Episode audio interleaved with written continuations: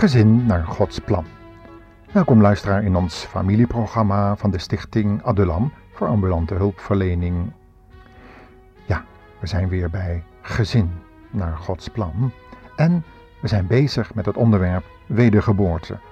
Iets wat heel erg nodig is. De vorige keer hebben we gezien wat wedergeboorte niet is. Bijvoorbeeld gelovige ouders hebben, geregeld naar de kerk gaan of aan het avondmaal of het heilig misoffer deelnemen. Uh, we zijn gedoopt of met onze mond beleidenis gedaan voor in de kerk of onze heilige commune gedaan. Nee, dat alles is niet wedergeboorte. Ja, maar wat is het dan wel? Daar zullen we ook nu weer over nadenken.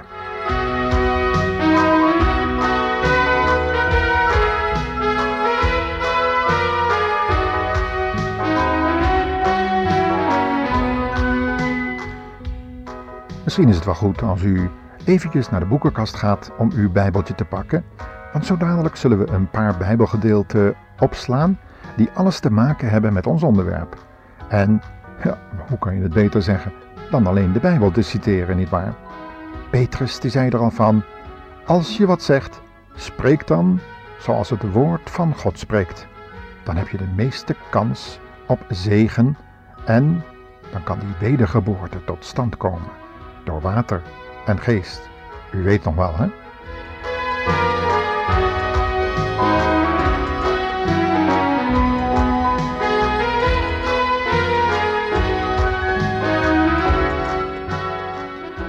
Zo, u hebt de Bijbel inmiddels.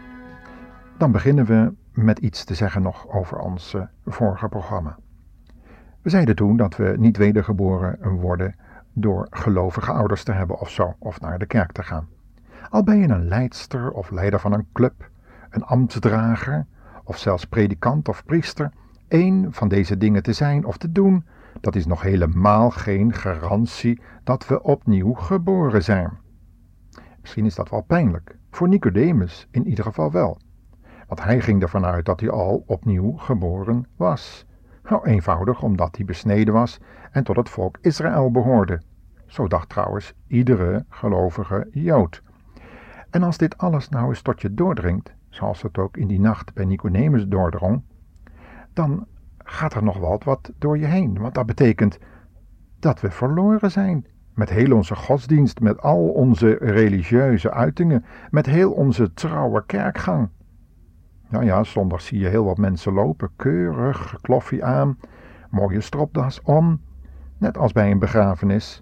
En uh, die heilige commune, dat zijn geweldige feesten. En die eerste beleidenis doen, ook geweldig. En bij de geboorte, ja, elke keer weer zie je de mensen keurig uitgedost.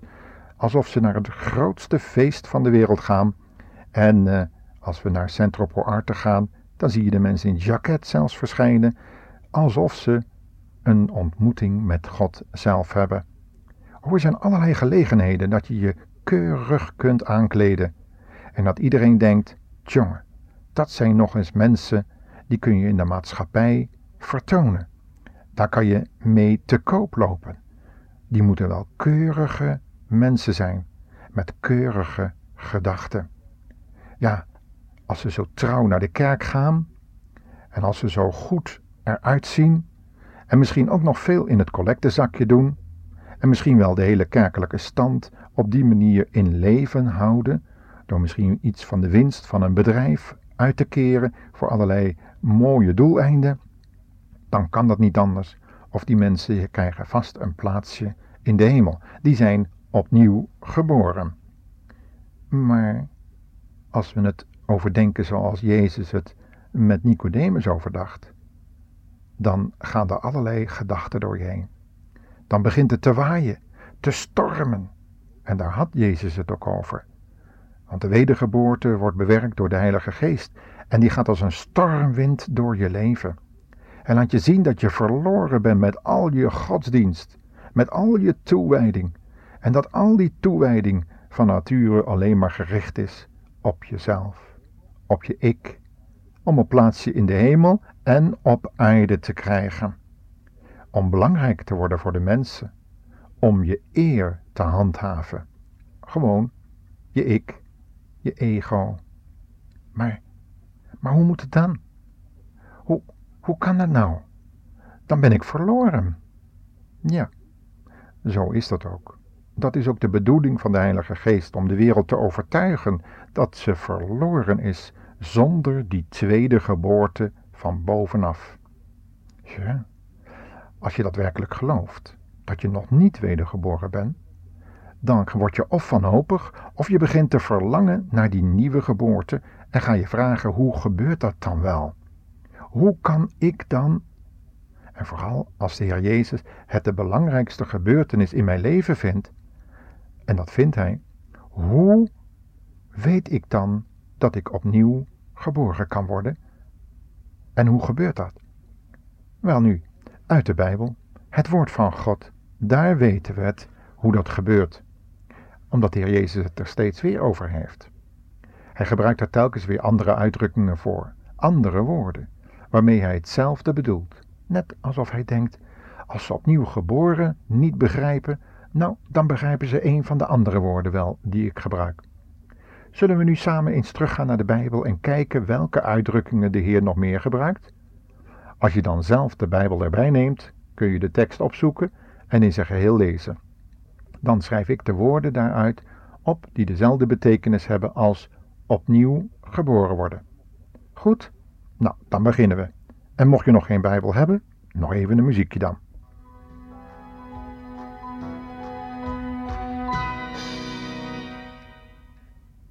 Nou, dat was een heel kort muziekje. Maar misschien heb je al Matthäus 7, vers 13. Als je het boek voor je hebt, dat is een moderne vertaling in het Nederlands, dan is dat uh, heel gemakkelijk te vinden. Het eerste evangelie in het Nieuwe Testament. Matthäus 7, hoofdstuk 7, vanaf vers 13. Daar staat het volgende wat de Heer Jezus zegt. Ga door de smalle poort het koninkrijk van de hemel binnen. De weg naar de vernietiging is heel breed en komt uit bij een wijde poort. En wat gaan daar veel mensen door? Maar de poort naar het leven is nauw en de weg erheen is smal. Weinig mensen vinden hem. Pas daarom op voor de vele valse profeten. Want ze komen naar u toe en doen zich voor als onschuldige schapen, maar in werkelijkheid zijn het verscheurende wolven. Aan hun doen en laten kun je zien wat zij zijn. Zoals men een boom kan herkennen aan zijn vruchten. Want u hoeft aan doornstruiken geen druiven te zoeken en aan distels geen vijgen. Als je wilt weten of een boom goed of slecht is, kijk dan naar zijn vruchten. Tot zover de Heer Jezus, die daar vertelt welke weg je moet kiezen. Dan gaat hij nog verder in hoofdstuk 16, vers 25. Even wat verder bladeren in Matthäus, hoofdstuk 16, vers 25. Daar zegt de Heer Jezus, dan kreeg hij daar een ontmoeting met Petrus en Petrus nam hem apart om de Heer Jezus terecht te wijzen over een aantal woorden die Petrus helemaal niet aanstond. Het ging namelijk over het kruis wat de Heer Jezus zou moeten dragen. En Petrus had gezegd, nee Heer dat niet hoor, dat zal u niet overkomen. God zal er best voor zorgen dat u zoiets niet overkomt. Maar Jezus keerde hem de rug toe en zei, maak dat je wegkomt Satan. Je bent een valstrik voor mij. Jij bekijkt het van de menselijke kant en niet van Gods kant. Daarna zei Jezus tegen zijn discipelen: Wie bij mij wil horen, moet zichzelf niet belangrijk vinden. Je kan ook zeggen, die moet zijn ik van de troon afhalen. Hij moet zijn kruis opnemen en dicht achter mij gaan. Want wie zijn leven voor zichzelf houdt, zal het verliezen. Maar wie zijn leven voor mij opgeeft, zal het terugkrijgen. Wat heb je eraan als je de hele wereld wint en je hele leven verspeel je? Wat is er nou nog meer waard dan uw leven? Ja, dat is wel heel erg belangrijk. Dat je je eigen leven, je eigen, ja, je hele, je hele levensinvulling, en dat hebben vooral jonge mensen, die hebben zo hun plannen en gedachten, en die vullen zo hun leven in en de praktijk bewijst dat het allemaal heel anders uitkomt. De Heer Jezus zegt ervan, mijn wegen zijn veel hoger dan jouw wegen. En mijn gedachten zijn veel hoger dan jouw gedachten. Daarom is het belangrijk dat je je leven verliest. Ja, aan wie? Voor wie? Dat is aan de Heer Jezus, die het leven zelf is. Die jouw eeuwig leven voor jouw aardse leven in de plaats wil geven. Wel nu, dat is natuurlijk vele malen beter. En daarom kan je beter je eigen leven maar helemaal in handen geven van de Heer Jezus. Tja, en hoe doe je dat nou eigenlijk? Nou, daarvoor gaan we naar Johannes. Johannes Evangelie. Je krijgt dus eerst Matthäus, dan Marcus. Volgende evangelie is Lucas. En dan het Johannes Evangelie, even wat bladeren. En dan het eerste hoofdstuk. Het eerste hoofdstuk van Johannes, Johannes 1, vers 12. En wat staat daar? We hebben dat in vorige programma's ook al gezien. Daar staat: Jezus kwam in zijn eigen land, maar zijn eigen volk heeft hem niet aanvaard. Maar allen die hem wel aanvaard hebben, of aangenomen, heeft hij het recht gegeven om kinderen van God te worden. In andere vertaling staat, heeft hij het recht gegeven om zich een kind van God te noemen.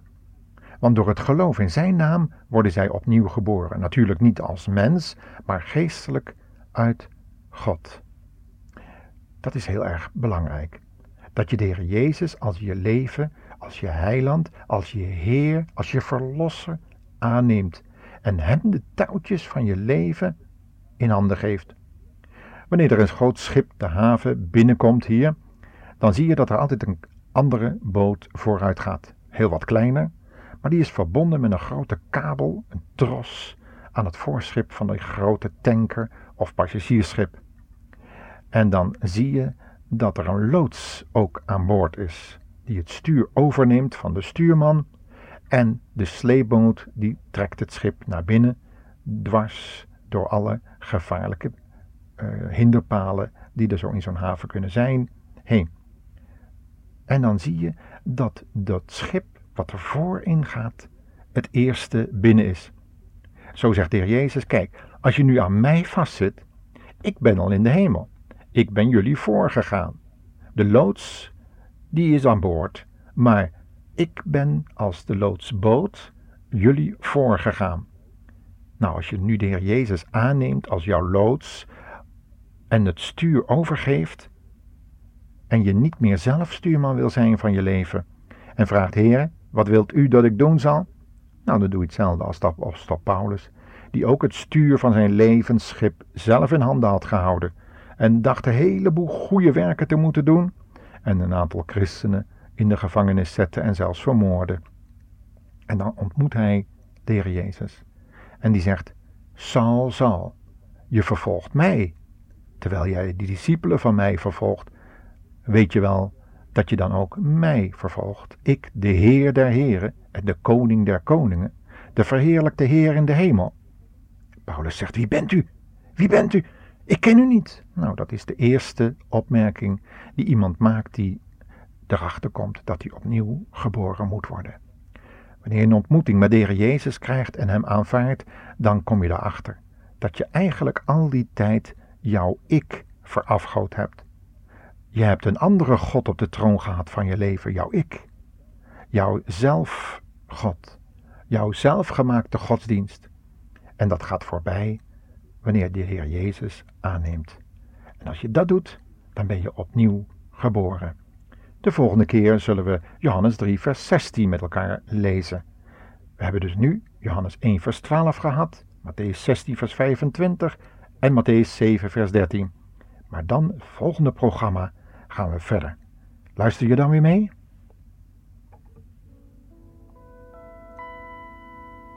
Hallo en tot de volgende keer.